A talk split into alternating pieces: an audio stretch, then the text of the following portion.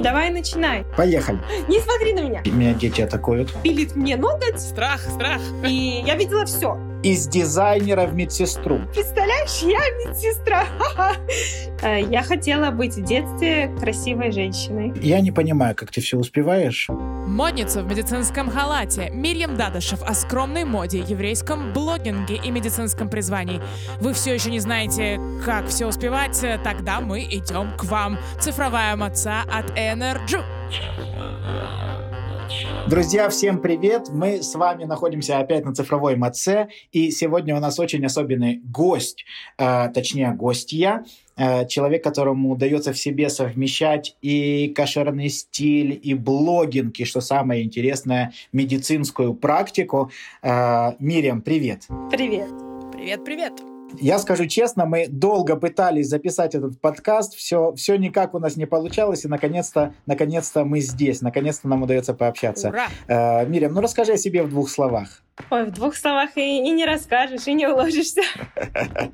Давай так, у тебя в Инстаграме написано, что ты про Израиль и культуру, ты про иудаизм и современную жизнь, все про скромных принцесс и из дизайнера в медсестру. Так Да. над чем ты себя больше всего ассоциируешь? Медсестра, дизайнер или э, блогинг о Израиле и еврейских традициях? Я думаю, что все вместе, потому что все эти три направления ха- характеризуют мои интересы. И на самом деле я не могу выделить больше, что я сейчас только медсестра, я учу, учусь на медсестру и все остальное отложила. Э, Я по-прежнему остаюсь дизайнером, из которого я переучиваюсь на медсестру. И все это показываю в своем блоге, обо всем этом рассказываю и добавляю и иудаизм, и традиции, и культуру, и Израиль, поскольку я переехала в Израиль. Так что все это такой микс моей жизни э, на моей странице, все это отражает меня. А с чего все начиналось? Кем ты хотела быть в детстве? Э, Я хотела быть в детстве красивой женщиной. Очень нескромно. Но самое такое главное направление, в которое я стремилась, это дизайн, это рисование. Я маму просто мучила, э, чтобы она отвела меня на курсы по рисованию. В итоге я получила целых две э, школы по рисованию, из которых я просто не вылазила. И, конечно же, мы с мамой самого моего детства шили куклам платья, вязали. И когда меня даже спрашивают, э, как я научилась шить, я не могу сказать, что я научилась, когда училась э, в театрально-художественном училище, потому что это было намного раньше, потому что даже свои выпускные платья, когда я выпускалась из школы, я шила сама. Э, Я помню, что в детстве я рисовала интерьеры, я сначала думала насчет дизайна интерьеров, придумывала какие-то комнаты, э, интересные пространства, но потом все-таки больше окунулась в дизайн э, именно платьев, костюмов. Также я ходила в модельное агентство, потому что мне нравились всякие платья, всякие наряды, но в итоге я решила, что лучше одевать тех моделей, которые ходят по подиуму, а не самой ходить по нему. Скажи мне, а какой был предел твоих мечтаний в этой области? Кем ты хотела стать? Не знаю, кутюрье или, или там ведущим дизайнером? Какая у тебя была мечта? Я очень хотела открыть свой магазин. Ух ты. создать свой бренд. В принципе, то, что я и сделала. Открытие моей мастерской, оно шло параллельно с тем, как я окуналась э, в религию, в иудаизм, и поэтому моя мастерская была изначально направлена на то, чтобы создавать кошерные платья, такие, которых нету, которые, особенно тогда еще этого не было.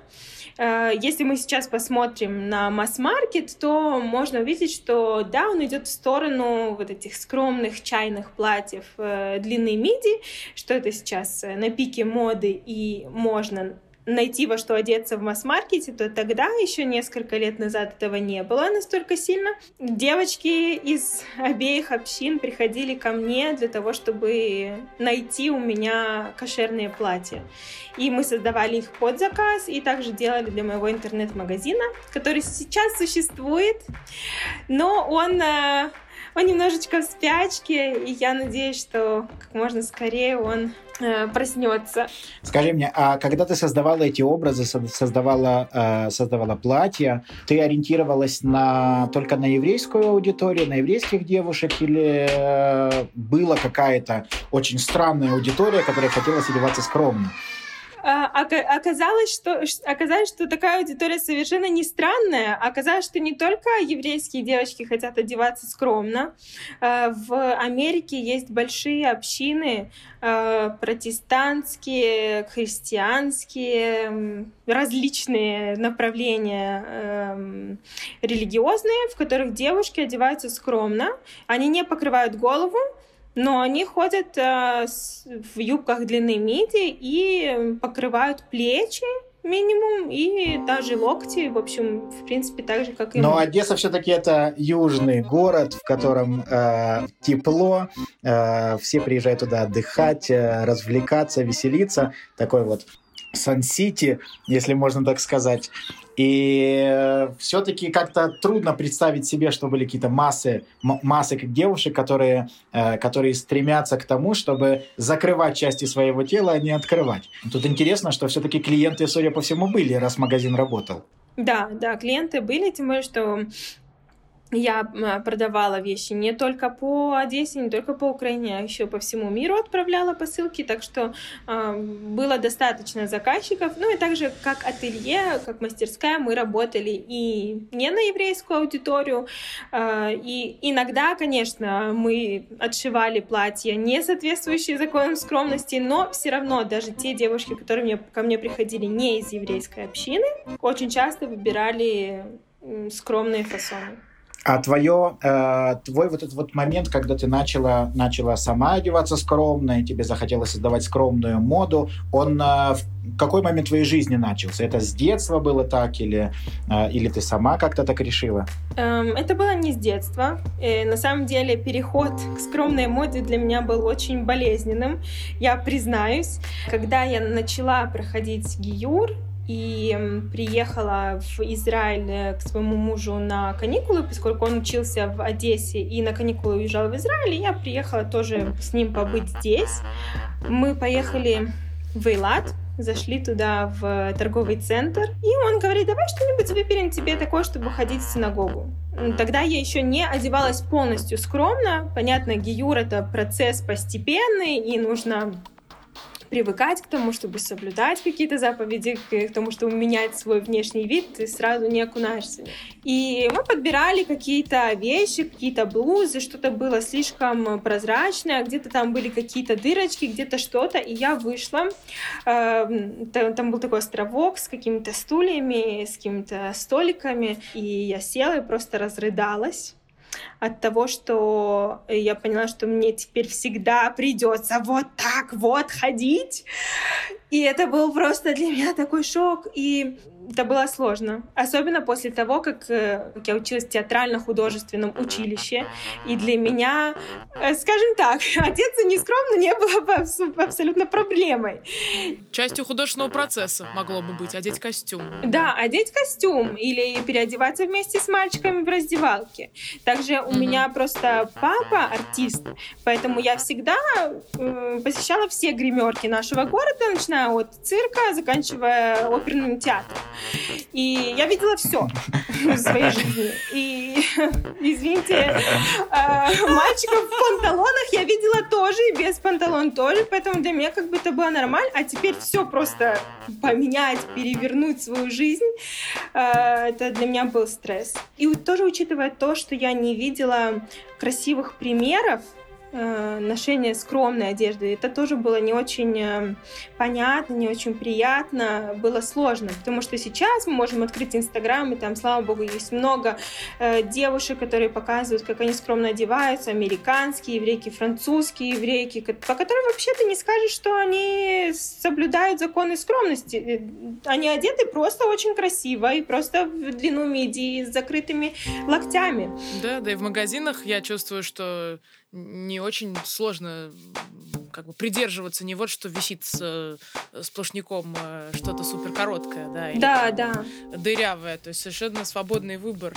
Э, Я думаю, что да, вы- выбор очень сильно гнетет. А и как у, как у тебя произошел этот переход от шока к э, вдохновению? Э, Я начала искать, начала искать вдохновение в, эм, в старых каких-то фотографиях, дизайнах, в моде там 50-х, 60-х, э, в костюмах эм, первых леди, в костюмах эм, английской королевы, э, английской Ах. короны, точнее, да, потому что тогда еще в тот момент очень популярная была Кейт Миддлтон, и она Мгм. только вступила в королевскую семью, и весь мир наблюдал за ней, и также за ее стилем, потому что она стала такой иконой стиля э, после принцессы Дианы. И тогда начал потихонечку, потихонечку начала быть э, модным и стильным, одеваться как Кейт, и я подумала, что можно, можно как-то выжить.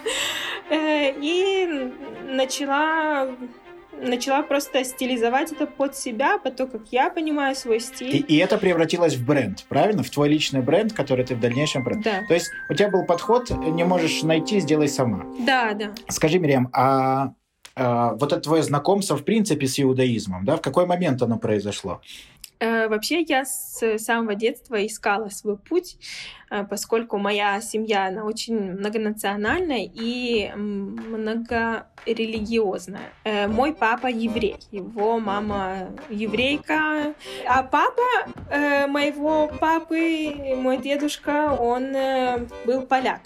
То есть это уже иудаизм и католицизм. Мама моя э, отчасти украинка, это уже православие идет, и отчасти алтайка, там вообще шаманизм. И вот э, этот микс э, религии, микс культур все время меня подталкивал к вопросу, кто же я, какая я, куда мне нужно идти, и нужно ли мне куда-то идти в какое-то направление, и вообще что с этим делать. Э, Я искала свою идентификацию. Поскольку в Украине очень сильная польская община, э, то я достаточно часто летом ездила в Польшу в детские э, лагеря. Это... И там у нас была, кроме развлекательной программы, э, были по воскресеньям походы в костел. И я бывала в костеле, я знаю, как выглядят молитвы католи- э, католические. И я думала, что м, вот это, наверное, правильно. А в какой-то момент, э, поскольку мой папа еврей, то его знают все еще и в еврейской общине. Знают и в польской, и в еврейской. И э, он артист, он фокусник, и его приглашали э, очень часто, и сейчас приглашают на различные мероприятия. И был Обширниш, первая стрижка э, одного из сыновей нашего главного хаббатского раввина. И моего папу пригласили туда показать фокусы. И я пришла с папой и с мамой, потому что мама моя ассистировала, э, а я пришла просто потому, что меня не было куда деть, да и чтобы я посмотрела, что такое синагога. Все мне было интересно. А сколь- сколько лет тебе было, Мириам? А, мне было семь. И я смотрела, смотрела, у нас два этажа в синагоге. И я была на женском балконе э, и смотрела вниз, наслаждалась тем, как это было безумно красиво. Все гости приходили с огромными подарками, каждый отрезал, отрезал по кусочку волос, э, все дети были счастливы, была такая компания, была такая, прям как будто все одна огромная-огромная семья, э, это община. И потом, к- когда уже закончилось мероприятие, мы с родителями подошли, тоже папа поздравил Равина и нашу Ребицен, Рабинит Хаю, Э, и она на меня посмотрела какими-то такими глазами, что я до сих пор их помню. И она мне дала книгу Агада Шельпесах, и я ее сохранила, мне до сих пор есть сейчас в моем еврейском доме. Эта Агада занимает самое главное место между книг. И я тогда, в тот э, вечер, я прочитала всю эту историю, и я настолько ее прониклась, и начала у родителей спрашивать, а что, как это работает, а почему, почему я не хожу с этими детьми в школу, почему мы не бываем там. Они объяснили, как есть, сказали правду, потому что папа еврей, мама не еврейка, и получается, что ты не можешь ходить в еврейскую школу с еврейскими детьми. Это тоже поставило передо мной такой вопрос, э, что я хуже или нет. Это был очень длительный процесс. э, Такой три- триггер. Триггер запустил процесс. Да, и это, это осталось у меня. При этом я еще продолжала ездить в эти в лагеря, ходить в польское общество, там думала и поступать в Польшу. В общем, Польша была на одном из главных мест э, в моей жизни. Но тут мне стукнуло 18. И таглит. Таглит, бегом. Пока не закрыли этот таглит, нужно ехать. И я приехала в Израиль. Прониклась Израилем. Поняла, что, что вот, вот это то, что я искала. Это вот это моя страна, вот это моя культура. И когда я побывала на Шабате в первый раз, и когда я побывала в Иерусалиме в первый раз, я почувствовала, что, что это то, то, чего я искала. И когда вернулась, я начала потихонечку работать в Сахнуте. Это была моя ступенька, и я совершенно не отрекаюсь от нее и не говорю, что это было недостаточно религиозно и недостаточно хорошо. Для меня это было просто идеальным входом в еврейскую культуру. Там я узнала очень-очень много про еврейство. Я читала книги по, по истории еврейского народа, по, про праздники. Я рассказывала об этом детям. Я была мадрихой в летних лагерях э, от. И, и рассказывала детям, как найти свою, свое еврейское самоощущение, когда я сама его искала.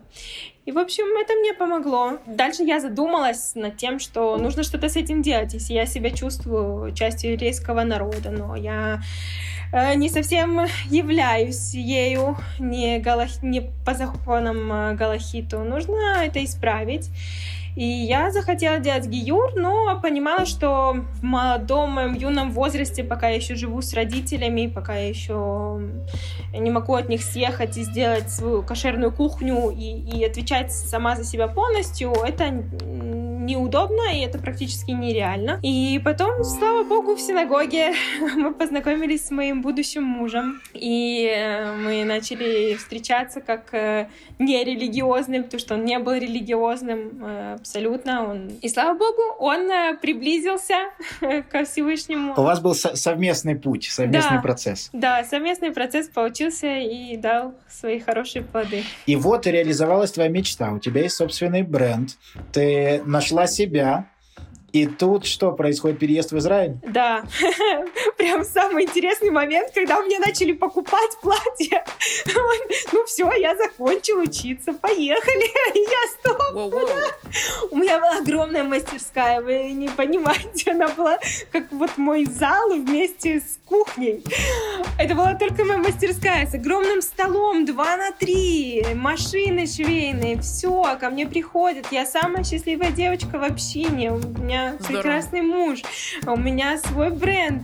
И тут менять полностью жизнь. И это не было для меня каким-то открытием. Я знала, что мой муж израильтянин, что он приехал выучиться в Одессу на врача и вернуться. Но все-таки, когда у тебя есть уже какая-то своя э, жизнь устаканившаяся, и когда ты в ней счастлив, ты доволен, менять ее страшновато, но я оставила свою мастерскую в Одессе. Пришлось сделать так, чтобы каждый работал у себя на дому. Я просто давала всем задания. И сейчас э, этим занимается моя подруга, моя работница. У нее дома на чердаке теперь мой стол. Вот. И здесь я начала уже искать, э, чем мне заниматься. Э, кем мне становиться, что делать, потому что я поняла, что в Израиле я не смогу открыть такую мастерскую, потому что это, это накладно финансово. Вот. Э, я пошла в Ульпан, и пока я его еще даже не окончила, я, будучи в Израиле полгода, э, я пошла на маникюр, oh, и тут моя жизнь перевернулась. Еще раз. Э, моя мастер маникюра начала спрашивать, а что ты, кто, чем ты занимаешься, что ты будешь делать? Пилит мне ноготь и говорит, а ты не хочешь на медсестру поступить? Э, очень неожиданно и вообще не без связи к чему-либо в моей жизни. Я, честно говоря, никогда всерьез не задумывалась над вообще медицинской специальностью, хотя у меня дедушка э, врач, ортопед, бабушка у меня педиатр, вторая бабушка у меня фармацевт и медсестра, муж у меня врач, анестезиолог. Пророк Ильяу в образе маникюрщицы. Да, да. И вдруг все это обнаружилось именно в момент, когда ты сидела на маникюре? Я так похихикала, думаю, что ты такое говоришь? Ну, пришла домой и так в шутку сказала мужу, а, представляешь, я медсестра. Через пару часов он ко мне подходит, ну что ты думаешь? Ай. И он это воспринял всерьез. И мы начали думать, как это сделать, как туда поступить. Я э, позвонила дедушке тогда, посоветовалась с ним. И он сказал, давай, будет неплохо. Э, пошла, сдала, сдала экзамен, это были письменные 10 вопросов. И через неделю, по-моему, или полторы, и во время какого-то урока я смотрю неизвестный номер, и мне там говорят, «Э, ты поступила. И я в шоке, сердце в пятки ушло. Я вообще не, не понимала, что происходит, но была очень счастлива, одновременно напугана. Мирям, ты получаешь ту же отдачу? Все-таки это же разные процессы. Одно дело там творить, создавать, э, красиво все. Ты видишь результат своей работы на ком-то, кто идет по улице. А это совершенно другая сфера, да? То есть это ты постоянно кому-то в чем-то помогаешь. Понятное дело, что это очень важно, и это, ну, как бы, наверное, это одна из самых важных профессий на свете, но, но, но все же, это совершенно разные процессы. Получаешь ли ту же, ту же отдачу, то же удовлетворение, как с дизайном? Э, я получаю отдачу немножко другого рода, но я думаю, что и в дизайне я тоже помогала людям, помогала девушкам одеваться красиво и скромно, и стильно. А здесь я помогаю уже иначе, помогаю человеку быть здоровым. И я очень радуюсь, когда я вижу результат. Даже если что-то маленькое сделала, с кем-то просто поговорила, я очень счастлива. Ну, это, это, это вдохновляет. Э, то есть такой баланс, баланс э, физической красоты, какой-то материальной и некого духовного спокойствия, то, что ты помогаешь людям чувствовать себя лучше. Но так как мы все-таки в дигитальной маце, у нас цифровая маца, я бы хотел тебя спросить про твою активность в, в интернете. Расскажи о своем блоге. Я начала его вести еще в Одессе. Это было как-то продвиж... связано с продвижением бренда или это была твоя личная страничка? Я хотела и вести личную страницу, и, конечно, хотела продвигаться с помощью этой страницы как э, дизайнер дизайнер. Я сначала просто выкладывала какие-то свои луки. Я увидела, что модным стало вести блоги, модным стало там показывать что-то свою жизнь, я начала потихонечку чуть-чуть что-то писать, чуть-чуть там, не знаю, здесь про слово лихаим, здесь про Песах, здесь про что-то совсем очень редко, э, нестабильно и под настроение. Э, и я познакомилась э, с одной девочкой в интернете, которая мне сказала, что вот ты такая стильная, такая классная, э, пиши про это. Нету, нету много русскоязычных еврейских блогеров, которые бы занимались бы этим, продвигали бы еврейство и продвигали бы снюют. И также я э, познакомилась с девушками, организаторами странички Мазаль for You. Это пока что самая большая еврейская страница, русскоязычная, еврейский блог, э, такой журнал э, еврейской жизни, и э, написала для них какие-то посты и почувствовала, что я могу это делать. И девчонки мне сказали, почему ты не ведешь свой блог? Давай начинай. И так потихонечку я начала писать, пока мы еще были в Одессе. Э, начала писать про традиции, начала чуть-чуть писать про стиль, начала показывать, э, как я работаю в своей мастерской, э, начала тоже сотрудничать немножечко с какими-то другими блогерами, ну, с американскими по большей части, потому что у нас не было в русскоязычном пространстве девчонок, блогеров еврейских, и, конечно же, показывать платья свои. И потом потихоньку начала расти, расти. Это стало интересно. Обо мне знали девочки из наших общин. Э, начали узнавать из России, начали узнавать из других городов Украины. И я почувствовала, что это нужно, что это важно. Здесь тоже сыграла роль так, эта фраза э, «Если этого нет, сделай это сам». Э, так, таких блогов не было, и я знаю, что такой блог, как мой, мне бы самой мог помочь на моем пути в еврейство, э, в соблюдение, э, в цниют. И если бы я видела такого блогера, как я сейчас, я думаю, мне было бы намного легче. Понять, что одеваться скромно — это не страшно, это красиво, что соблюдать шаббат — это не ой вовой, так я на целый день выпадаю из всей жизни, а это классно, это святой день, в который можно побыть с семьей. Сколько времени у тебя уходит на ведение э, инстаблога? Очень много. В последнее время еще больше, чем раньше. Это очень-очень много, потому что сейчас э, очень большие требования к блогерам, к блогу, э, к тому, чтобы все было одновременно красиво и выглядело натурально. И сейчас, да, выглядело живо, и как будто бы это все происходит в моменте, и как будто бы вот эти видео, которые ты снимаешь э, так, как будто бы мимолетно, Невзначай. Они, да, невзначай. Они создаются на самом деле очень долгим трудом, и какой-нибудь э, простой поход на море, какая-то прогулка должна выглядеть интересно, Э, и, и в то же время как будто бы это происходит в, в реальном времени, в настоящей жизни. И сейчас еще набирает обороты ТикТок, который тоже диктует свои правила. Правила ускорения. Э, и писать тоже нужно э, обо многом, обо всем. Нужно эм, свои знания увеличивать э, для того, чтобы написать какой-то пост и потом ответить на вопросы к нему, нужно знать э, эту тему очень хорошо. И поэтому, кроме того, что я час могу написать какой-то пост, я могу пару дней до его написания изучать эту тему очень глубоко.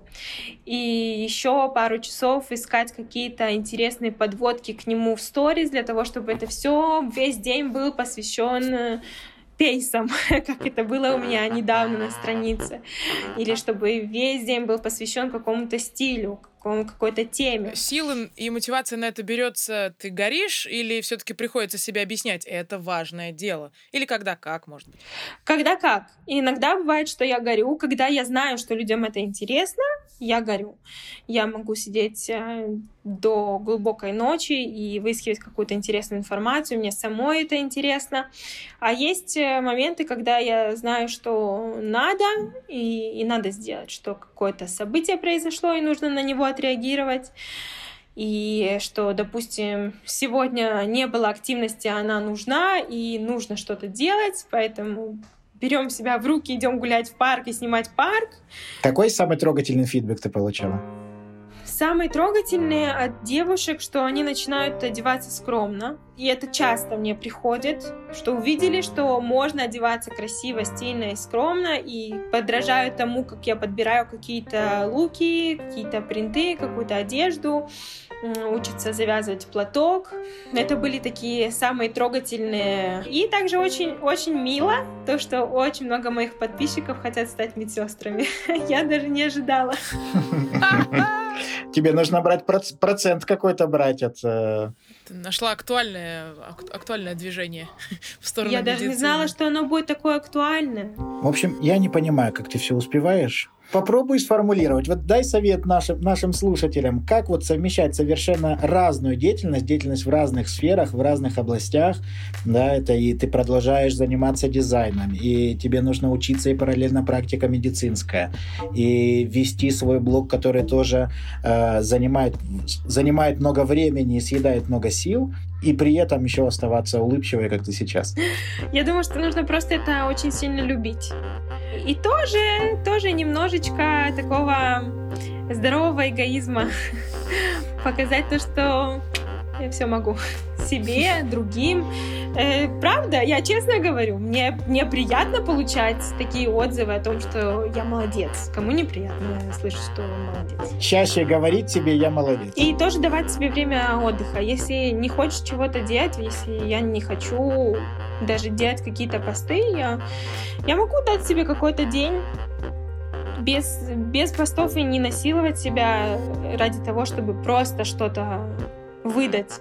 И также и в учебе. Тоже понимать то, что понимать свои силы, свой уровень, угу. понимать, что всегда можно подтянуться, всегда можно пересдать. И я это, к сожалению, поняла только к последним экзаменам. И, честно говоря, вот у меня осталось два экзамена, и предыдущий был единственным экзаменом за все время, перед которым я не, не дрожала. перед которым я не думала, что все, если я его не сдам, это конец. И разрешать себе иногда быть слабой. Но я его сдала. Ты молодец.